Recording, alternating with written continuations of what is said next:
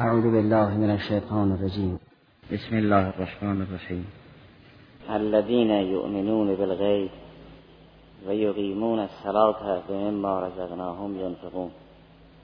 بحث در تقوای مالی بود. در برابر تقوای اعتقادی و تقوای عبادی.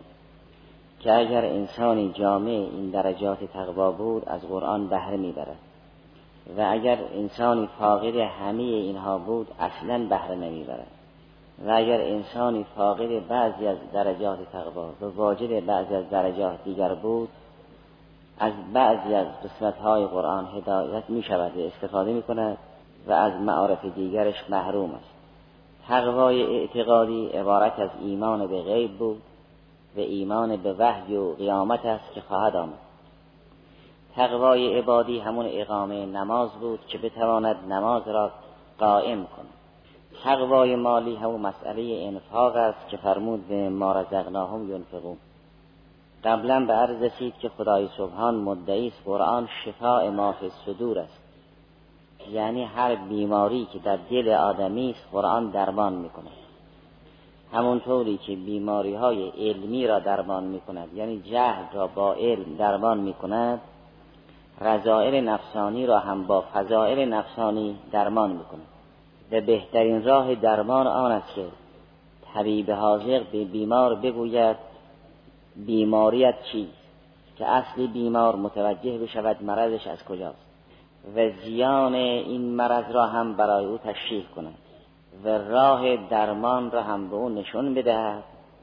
و منافع بهبودی را هم برای او مطرح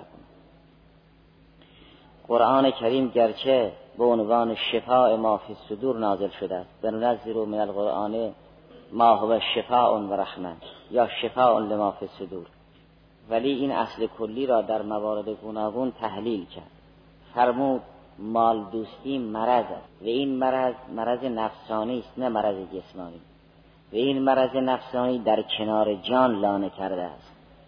و انسان تا از این مرض نرهد به فلاح نمی رسد و مادامی که این مرض را دارد از قرآن استفاده نمی کند ممکن است معلم قرآن باشد مفسر قرآن باشد ولی از قرآن استفاده نمی کند قرآن نظیر علوم دیگر نیست که شرایط نفسانی در او دخیل نباشد. نظیر فلسفه یا فقه یا اصول یا ریاضیات یا طبیعیات نیست که فضائل نفسانی در دخیل نباشد. یعنی ممکن است یک کسی گرفتار بخل باشد بتواند فلسفه بفهمد یا فقه بفهمد یا اصول بفهمد یا ادبیات بفهمد یا ریاضیات بفهمد یا طبیعیات. اما ممکن نیست کسی گرفتار بخل باشد و بتواند قرآن بفهمد. قرآن چون هدایت است باید در جانی رسوخ کند که او مریض نباشد. و حب مال مرض است. تا این مرض درمان نشود نور قرآن در اونجا رسوخ نمی کند. ممکن است انسان قرآن بخواند ولی از قرآن بهره نمی‌برد. در بعضی از جلسات راه های درمان به عرض رسید. قرآن کریم مسئله حب مال را به عنوان مرض می‌داند. گاهی از انفاق به عنوان یک فضیلت یاد می کند گاهی از بخل به عنوان یک رزیلت یاد می کند گاهی میفرماید اهل انفاق از قرآن بهره می‌برند. گاهی میفرماید کسانی که بخیلن از قرآن سهمی ندارند و تقوای مالی اون چنان مهم است که مهمترین عامل رسیدن به مقام بر و نیکی را قرآن کریم تقوای مالی دانست. در سوره بقره جریان بر و نیکی را در ابعاد گوناگونش تشریح کرد. آیه 177 سوره بقره این بود. ولکن البر من آمن بالله و الیوم الاخر و الملائکت و الکتاب و النبیین که این بود اعتقادی است. و آت المال علی حبه یعنی مالی که محبوب است. و آت المال را علی حبه یعنی در حینی که اون مال محبوب است. ذوی القربا و الیتاما و المساکین و ابن السبیل و سائرین به فرقات که این تقوای مالی است. و اقام الصلاة که تقوای عبادی است. و آت از زکات معلوم می‌شد اون انفاق یه انفاق غیر زکاتی زیرا در کنار و آت المال علی حبه مسئله زکات را مطرح کرد. فرمود و آت از زکات و الموفون به عهدهم اذا آهدو و صابرین فی البعثاء و ذرای و هین البعث. که این بحثی در جلسات قبل بعد رسید. که وقت انسان در مشکلات صبر می‌کند یه وقت هین البعث صبر می‌کند. مثلا در زمان جنگ تحمیلی عده صابرن یک عده هین البعث صابرن. اونا که در خط مقدم جبهه غیر از صابرین فی البعثاء و ذران دیگران صابرین فی البعثاء و ذران اما اینها صابرین هین البعث اون وقتی که این موشک ها میاد اینا صبر می‌کنن. این ها صابر هین بعث و صابرین فی و ذراء و هین البعث اولئک الذین صدقوا و اولئک هم المتقون. گرچه در این کریمه بسیاری از خصوصیت ها را در تحلیل معنای بر و نیکی شمرد ولی در سوره آل امران فرمود لن تنالوا البر. آیه 92 سوره آل امران لن تنالوا البر حتی تنفقوا مما تحبون. بما تنفقوا من شیء فان الله به علیم. یعنی گرچه در تحلیل معنای بر بسیاری از اون اوصاف یاد شده است ولی اون چهره برجستش انفاق محبوب مجازی است در راه محبوب حقیقی که لن تنالوا البر حتی تنفقوا مما تحبون. که به شهادت اون آیه سوره بقره معلوم می شود این غیر از زکات واجب است. چون زکات را علاهده ذکر فرمود. فرمود و اقام از و آت از زکات با اینکه مسئله زکات را بعدا ذکر میفرماید مسئله انفاق فی سبیل الله را علاهده ذکر می‌کنه. این بود اثباتی قضیه که اگر کسی انفاق کرد مال محبوب را در راه خدا به مقام بر نیکی می‌رسد. اونگاه قرآن برای او به خوبی هدایت خواهد و نمونه های از این را هم در مهاجر و انصار بیان فرمود. مهاجرین کسانی بودند که از حب مال به در آمدن. انصار کسانی بودند که هم از حب مال به در آمدن هم داخل در محدوده حب مال نشدن. مهاجر کسی بود که مال را رها کرد انصار کسی بود که هم مال را نگرفت و هم اون چرا که داشت داد. اینها را قرآن می در سوره هشت وقتی جریان مهاجر و انصار را تشریح می کند میفرماید آیه هشتم در سوره هشت للفقراء المهاجرین الذین اخرجوا من دیارهم و اموالهم یبتغون فضلا من الله و رضوانا و ینصرون الله و رسوله اولئک هم الصادقون. یعنی این درآمدها مال اون فقرایی که از وطن و از مالشون اخراج شدن. اگر می‌خواستن عقیده شرک را حفظ بکنن می‌توانستن بمانند. ولی برای حفظ این عقیده توحید از دیارشون و از مالشون اخراج شدن نه اونها را بیرون کردن. به اونها گفتن اگر خواستید مهاجرت کنید مدینه بروید چیزی حق ندارید به همراهتون ببرید. کل اموال اینها را مصادره کردن. و اون عامل مهمی که وادارشون کرده است دست از مال و زندگی بردارن به هجرت کنن همون آیه سوره انکبود است. در سوره انکبود آیه شست این است. و که اگل من دابت لا تحمل رزقها الله یرزقها و ایاکم و هو السمیع العلیم. این در مکه نازل شد.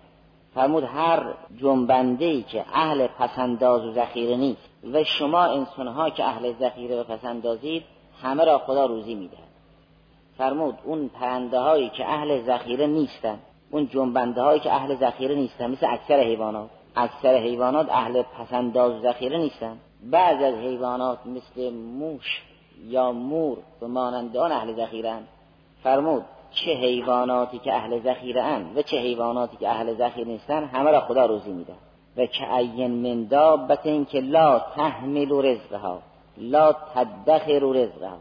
روزی رو ذخیره نمیکن. در انبارها جا نمیده و حمل نمید وقتی این آیه نازل شد مهاجرین تحریش شدن گفتن خب اگر خداست ما رو در مکه تعمیل می‌کنه در مدینه هم تعمیل می‌کنه. تمام این پرنده ها که جا رو عوض می‌کنن روزی را که به همراه نمی‌برن.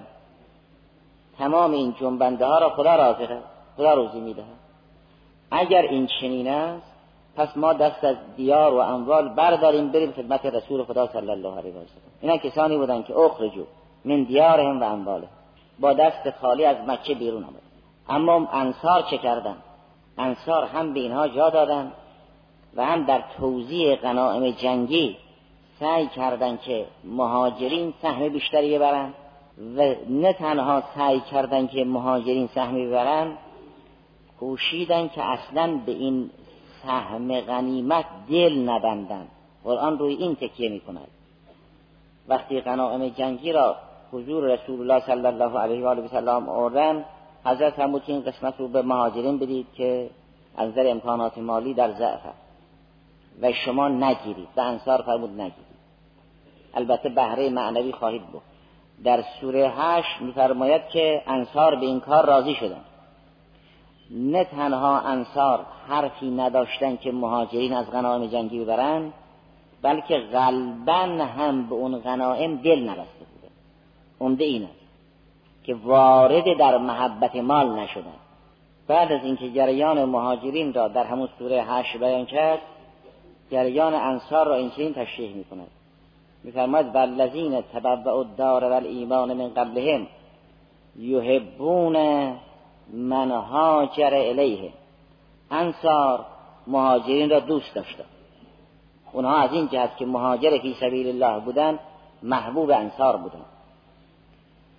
ولا یجدون فی صدورهم حاجتا مما اوتو. یعنی اون چرا که مهاجرین دریافت می‌کردن و به دستور رسول خدا صلی الله علیه و سلم اموال و غنائم را به مهاجرین می‌دادند که مهاجرین می‌شدن اوتو یعنی هم رسول الله مالن. انصار در برابر اموالی که از غنائم نصیب مهاجرین می‌شد اینا در قلبشون احساس حاجت نمی‌کردن. با اینکه فقیر بودن. ولا یجدون فی صدورهم حاجتا مما اوتو. نه تنها حرفی نمی‌زدن نه تنها می‌گفتن که تقسیم خوبی است ما نمی‌خواهیم. در قلبشون احساس حاجتی نبود. از این مرحله بالاتر. نه تنها از غنائم چیزی نمی بردن و نه تنها میل نداشتن که از غنائم ببرند بلکه اون چه مال خودشون بود هم دیگران را یعنی مهاجرین را بر خود ایثار می‌کردند و انتخاب می‌کردند ولو خود محتاج باشند و یؤثرون علی انفسهم یعنی ایثار می‌کردند انتخاب می‌کردند. این انصار مهاجرین را بر خودشون. و یؤثرون علی انفسهم ولو کان بهم خصاصه. گرچه خود این انصار دارای خصاصه باشند. خصاصه یعنی حاجت و فقر. اصولا خصاص البیت اون شکاف دیوار است. وقتی شکاف بسته نشد میشه خصاص. نظیر خلت خلت اون خلل اون شکاف وسط را میگن خلل یک کاری که منسجم و هماهنگ نیست میگن کار مختل. کار مختل یعنی در وسطش خلل هست شکاف هست پر نشده. یک کسی که نیازی به مال دارد و چیزی که صد حاجت بکند ندارد میگن او گرفتار خلت شد یعنی فقر شد. گرفتار خصاصه شد یعنی گرفتار شکافی شد که پر نشده. این گونه از کمبودها را می‌گوین خصاصه. منظور فقر و حاجت است. ولا یجدون فی صدورهم حاجتا مما اوتو و یؤثرون علی انفسهم ولو کان بهم خصاصه. اونگاه این اصل کلی را در زیل بیان می‌کند که و من یوق شه نفسهی فلائکه هم المفلحون. پس راه فلاح مهاجرین و انصار مشخص شد. مهاجرین اخرجو من دیارهم و اموالهم اینا از شه نفس نجات پیدا کردن. انصار هم لا یجدون فی صدورهم حاجتا مما اوتو و یؤثرون علی انفسهم ولو کان بهم خصاصه. اینها هم از شه نجات پیدا کردن. اگر از شه نجات پیدا کردن قرآن برای ما هدایته اگر قرآن شفا ما فی صدور است راه درمانش هم بیان می‌کنه. می‌گوید بخل مرض است. تا این مرض معالجه نشد کسی از قرآن استفاده نمی‌کنه. و این مرض را هم به تعبیرات گوناگون بیان فرمود. خطر این مرض را هم در قیامت بازگو کرد در سوره فجر فرمود شما مال را به شدت دوست دارید. یه وقت انسان به تکاسر علاقمند است یعنی مال زیاد می‌خواهد. یک وقت نه مال ولو کم که باشد. هر چه در اختیار اوست او را به شدت دوست دارد. در جاهلیت این خطر بود. در سوره فجر میفرماید به اینکه فقر و غنا هر دو آزمون الهی است. کسی را خدا با فقر توهین نکرده است کسی را با غنا تکریم نکرده است هر دو امتحان الهی است. و شما نپندارید که توانگر مورد کرامت است به توحید است مورد تحقیق. این چنین نیست. هر دو ابتلا به امتحان الهی است. اونگاه فرمود کلا بل لا تکرمون الیتیم. ولا تهازون علی طعام المسکین و تأکلون التراث اکلا لما و تحبون المال حبا جما. فرمود دعب شما افراد جاهلی این است که یتیم را گرامی نمی شمارید بلکه سهم او را می‌برید و یکدیگر را به اطعام مسکین تشویق و تحریز نمی کنید تحاز در بین شما نیست. یعنی تشویق یکدیگر به اطعام مسکین در بین شما نیست. یکدیگر را باید محازه کنید. محازه یعنی یکدیگر را تشویق کردن به کار خیر.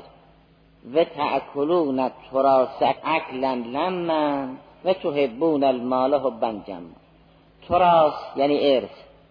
ارث را به عنوان اکل لم می‌خورید. یک حیوان وقتی که می‌خواد علف بخورد دیگه به این فکر نیست که اینجا مزرعه صاحب اوست و اونجا مزرعه همسایه اوست. هر چه جلوی دهن اوست می‌خورد. این رو میگن اکل لم. یعنی حساب نشده. هر چه به دستش رسید می‌خورد. به این فکر باشد که این علف حلال است یا اون علف حرام است نیست. انسانی که غذا خوردنش تصرف در اموالش این چین است.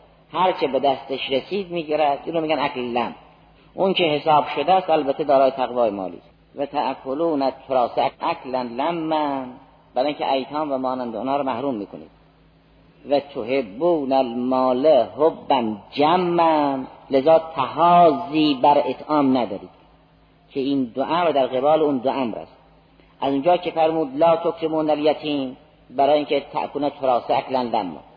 از اونجا که فرمود ولا تهازون علی طعام المسکین برای اینکه شما تحبون المال حبا جمع حب جمع یعنی حب انبوه. یعنی علاقه به مال در دل زیاد است. نه علاقه به مال زیاد دارید. اون تکاسر یک مطلب دیگری است که الهاکم و تکاسر ناظر بود مال ولو کم هم که باشد شما علاقه شدید به این مال دارید نسبت به این مال حب جمع دارید. یعنی حب انبوه و فراوان دارید. و این مرض هست. و این مرض هست. و تحبون المال حبا جمع اونگاه عواقب زیانبارش هم در قیامت روشن می شود کل آزاد دو کتل ارزو دکت دکا و سایر آیاتی که بخل را به عنوان عذاب یوم القیامه معرفی می کند که سیتوقون ما بخلو به. یعنی اون چرا که بخل برزیدن به عنوان یک توق عذاب در گردنشون آویخته می شود اگر صدقات مستحب باشد بسیاری از فضائل محروم هست. اگر واجب باشد گرفتار این عذاب خواهد شد. و جایی از بدن انسانی که باید به وظیفه انفاق عمل بکند نکرده است از عذاب الهی خالی نیست. بسیاری از این آیات در مکه نازل شده است و در مکه سخن از زکات واجب نبود. زکات واجب مثل روزه گرفتن در مدینه نازل شده است. البته نماز در مکه بود ولو با این ترتیب مبسوطش بعدا آمده است. اما اصل نماز در مکه بود. ولی خمس زکات صوم حج امثال جهاد اینا در مدینه نازل شده است. آیاتی که در مکه نازل شد و درباره زکات سخن می‌گوید یا درباره انفاق سخن می‌گوید اون زکات واجب فقهی نیست که در نه چیز است مصارف هشگانه دار. این یا انفاقه های مرغمی و انفاقه های مستحبی یا در موارد لازم که هماهنگی ضروری و واجب است ناظر بو خواهد بود. کل آیاتی که مشتمل بر زکات است یا انفاق است یا مذمت از بخل است و مانند آن یا مذمت از مال دوستی است و مانند آن. که در مکه نازل شد؟ نازل به اون زکات واجب نیست چون زکات واجب مثل سوم در مدینه نازل شد. درباره کسی که انفاق واجب نکند یعنی به دستور الهی مال را فی سبیل الله انفاق نکند به با بخل به سر ببرد خدای سبحان هم در سوره توبه هم در غیر سوره توبه فرمود این مالها را گداخته می‌کنند و داغ می‌کنند. در همون آیه معروف کنز که الذین یکنزون الذهب والفضه ولا ينفقونه فی سبیل الله فبشرهم بعذاب العلیم اونگاه فرمود یوم یهما علیها فی نار جهنم. فتوکوا بها جباههم و جنوبهم و ظهورهم اگر کسی اکتناز کرد و اون گنجی را که باید در راه خدا انفاق بکند انفاق نکرد در قیامت اون مال را داغ می‌کنند به پیشانو و پهلو و پشت اون میچسبانند. گاهی به عنوان توق عذاب به گردن او میآویزانند. که فرمود سی و ما بخلوده. گایم به عنوان سکه داغ شده و گداخته شده بر پیشانو و پهلو و پشت او میچسبانند پس این از هر طرف گرفتار آهنهای گداخته است که محصول همون بخل و عدم انفاق اوست. سه قسمت را در سوره توبه بیان کرد که فرمود این کنزها و درهمها و دینارهای اندوخته را داغ می‌کنند به پیشانو و پهلو و پشت اون میچسبانند. یک قسمت را در غیر سوره توبه فرمود که فرمود اون چه که بخله به عنوان توق عذاب در گردنش آویخته می شود. حالا درهم و دینار رو داغ می‌کنن یا بخل رو داغ می‌کنن یعنی این فلز را داغ می‌کنن یا اون بخل و ترک انفاق به صورت یک فلزی گداخته در می آید؟ علا ای حال این هست.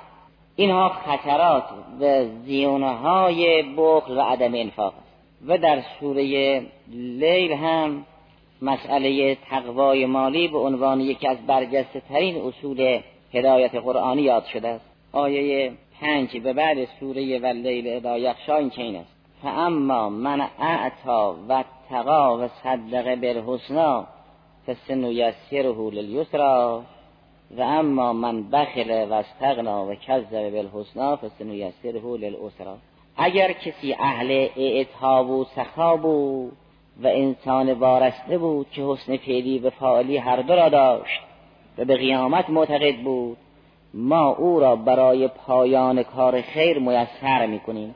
یعنی وسیله سعادت را برای او فراهم می‌کنیم. او به آسانی این راه خیر را طی می‌کند. و اگر کسی اهل بخل و استغنا و نظائر اون بود و به قیامت معتقد نبود ما وسیله بدبختی او را به خوبی فراهم می‌کنیم که به آسانی بدبخت می‌شود. راه های شر را به خوبی طی می‌کند. یعنی این توفیق را ازشون می‌گیریم. او را به حال خودشون رها می‌کنیم.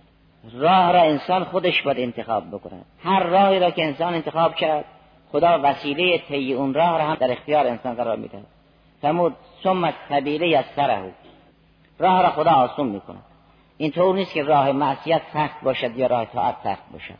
تا رونده کدوم راه را به حسن اختیار یا سوی اختیار خودش انتخاب بکند همون ثم سبیله از سره خدا کارش تیسیر سبیل است. یعنی تسهیل تیراه اونگاه این را در سوره و لیل در یخشا باز شد. فرمود برای بعضی ها پیمودن راه خیر را آسان می‌کنیم. برای بعضی ها پیمودن راه شر را آسان می‌کنیم. اون که بخیل است راه شر را به آسانی طی می‌کند چیزی هم جلو او رو نمی‌گیرد اگر انسان این چنین شد خب او یقینا از هدایت قرآن بهره نداره. بنابراین دو طرف طلب و اثبات مسئله بخل را در آیات فراوان بیان فرمود. هم اونها که سعی می‌کردن با انفاق دین خدا را یاری کنند از اونها به عظمت یاد می‌کند. هم اینها که با بخل جلوی پیشروی دین خدا را گرفتن از اونها هم با مذمت یاد می‌کند. در بحث های قبل آیه 92 سوره توبه گذشت که فرمود یک عده میآیند از توی پیامبر امکانات می‌خواهند که اونها را به جنگ اعزام بکنی و چون امکانات ندارن تولوا و اعینهم تفیز من الدمعه حزنا الله یجدو ما ینفقون. فرمود بر اینها حرج نیست. بر اینها که میآیند. اینها رو به جبه بفرستی. امکانات نداری اینها رو به جبه اعزام بکنی. اینا برمیگردن و تمام چشمشون اشک نفرمود اینا گریه می‌کنن. تولو و یبکون. این چنین نیست. یه وقت انسان گریه می‌کند خب قطرات اشک از چشمش میریزه. یه وقتی تمام چشم را اشک می‌گیرد و یک سر این اشک ها میریزد در این حال می‌گویند چشمش ریخت. نه از چشمش اشک ریخت. فرمود اعیونهم حفیظو یعنی چشمشون دارد میریزد. چون قطره نیست که از چشم جدا باشد. تمام این شبکه چشم را گاهی آب می‌گیرد. و یک سره میریزد. این رو میگن فازت عینه دمعن نه بکا این مرحله عالیه بکاست. فرمود تولو و اعیونهم تفیزو نه اشک چشمشون تفیزو. آبی که از بالا پایین میآید میگن فازه. فیض آن است که از بالا تنزل کند. اگر همسط باشد فیض نمی‌گویند. جرا و مانند آن می‌گویند. میگن جریان پیدا کرد. اما نمیگن فیض داشت. فیض آن است که از بالا بیاید. قطرات اشکی که از بالا می آید بر صورت می ریزد می‌گویند فازه. اینها که مشتاقانه آمدن که جبهه برند و امکانات نصیبشون نشد بر میگردند و تمام چشمشون را اشک می‌گیرد بینا حرجی نیست. تولو و اعیونهم تفیز من الدمع. حزنا الله یجدو ما ینفقون بینا حرجی نیست. این یک گروه گروه دیگری است که در سوره که به نام مبارک رسول الله صلی الله علیه و آله وسلم است آیه سی و شش به بعد آمده. اول جریان دنیا را تشریح می کند که انما الحیات دنیا لعب و له و ان تؤمنوا و تتقوا یؤتکم اجورکم ولا یسألکم اموالکم. فرمود اگر مؤمن باشید و اهل تقوا باشید خدا اجرتون را به شما خواهد داد و همه اموال شما را نمی‌خواهد که در راه خدا انفاق کنید. چون اگر همه اموال شما را بخواهد خب نمی‌دید. برای اینکه این یسألکموها اگر همه اموال شما را بخواهد که در راه خدا بدید فکم با احفاء و اصرار از شما بخواهد تبخلو بخل می‌برید. سخن از همه اموال است نه سخن از بعضی اموال. فرمود اگر همه اموال را خدا از شما بخواد خب بخل میورزید. معلوم شود همه اموال را خدا می‌تواند بخواهد. معلوم شود انسان در برابر خدا مالک چیزی نیست. اگر فرمود همه اموالتون رو بدید نظیر کاری که مهاجرین صدر اسلام کردن باز لازم است. و اگر خدا همه اموال رو خواست به انسان نداد بخل ورزید یعنی یک وصف مضمونی. فرمود این یسألکموها اگر همه اموال را از شما بخواهد به احفا کند و اصرار کند که شما همه اموال را در راه خدا انفاق کنید تبخلو و یخرج از غانکم اون زغن و حقد و کینه و عداوت درونی که دارید آشکار می‌کنید اونگاه فرمود ها انتم ها اولائه تدعون لتنفقوا فی سبیل الله. شما همونهایی هستید که دعوت شدید تا در راه خدا انفاق کنید. فمنکم من یبخل. بعضی از شما بخل میورزند اما و من یبخل فانما یبخل عن نفسه. اگر کسی بخل ورزید علیه جان خود بخل ورزید. زیرا در این تجارت ابد شرکت نکرد و خود سهمی نبود و من یبخل فانما یبخل عن نفسه والله الغنی و انتم الفقرا پس این چی نیست که مال مال شما باشد بگویید مال از آن ماست. والله الغنی و انتم الفقرا اونگاه در پایان سوره فرمود این تتولو شما اگر دین خدا را یاری نکردی اینطور نیست که خدای سبحان دست از دینش برداره.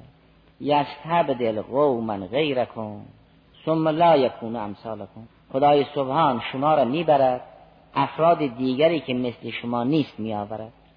اون افراد کسانی هم که اگر از اونها خواستیم همه مالتون رو بدید میدن. نظیر مهاجرین صدر اسلام. پس این هشدار را هم داد. فرمود اگر شما اعراض کردید خدای سبحان شما را می‌برد.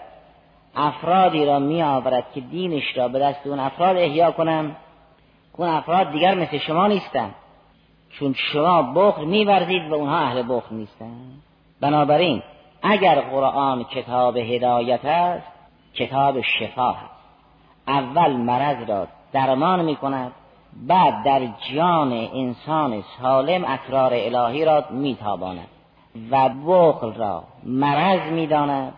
و این مرض در کنار جان لانه کرده است. سمود به احزرت الانفسش و راه درمانش هم به عنوان انفاق بیان کرد. چه اگر کسی تقوای مالی داشت یعنی از این مرض نجات پیدا کرد اونگاه به خوبی از قرآن بهره می‌برد. الحمدلله رب العالمین.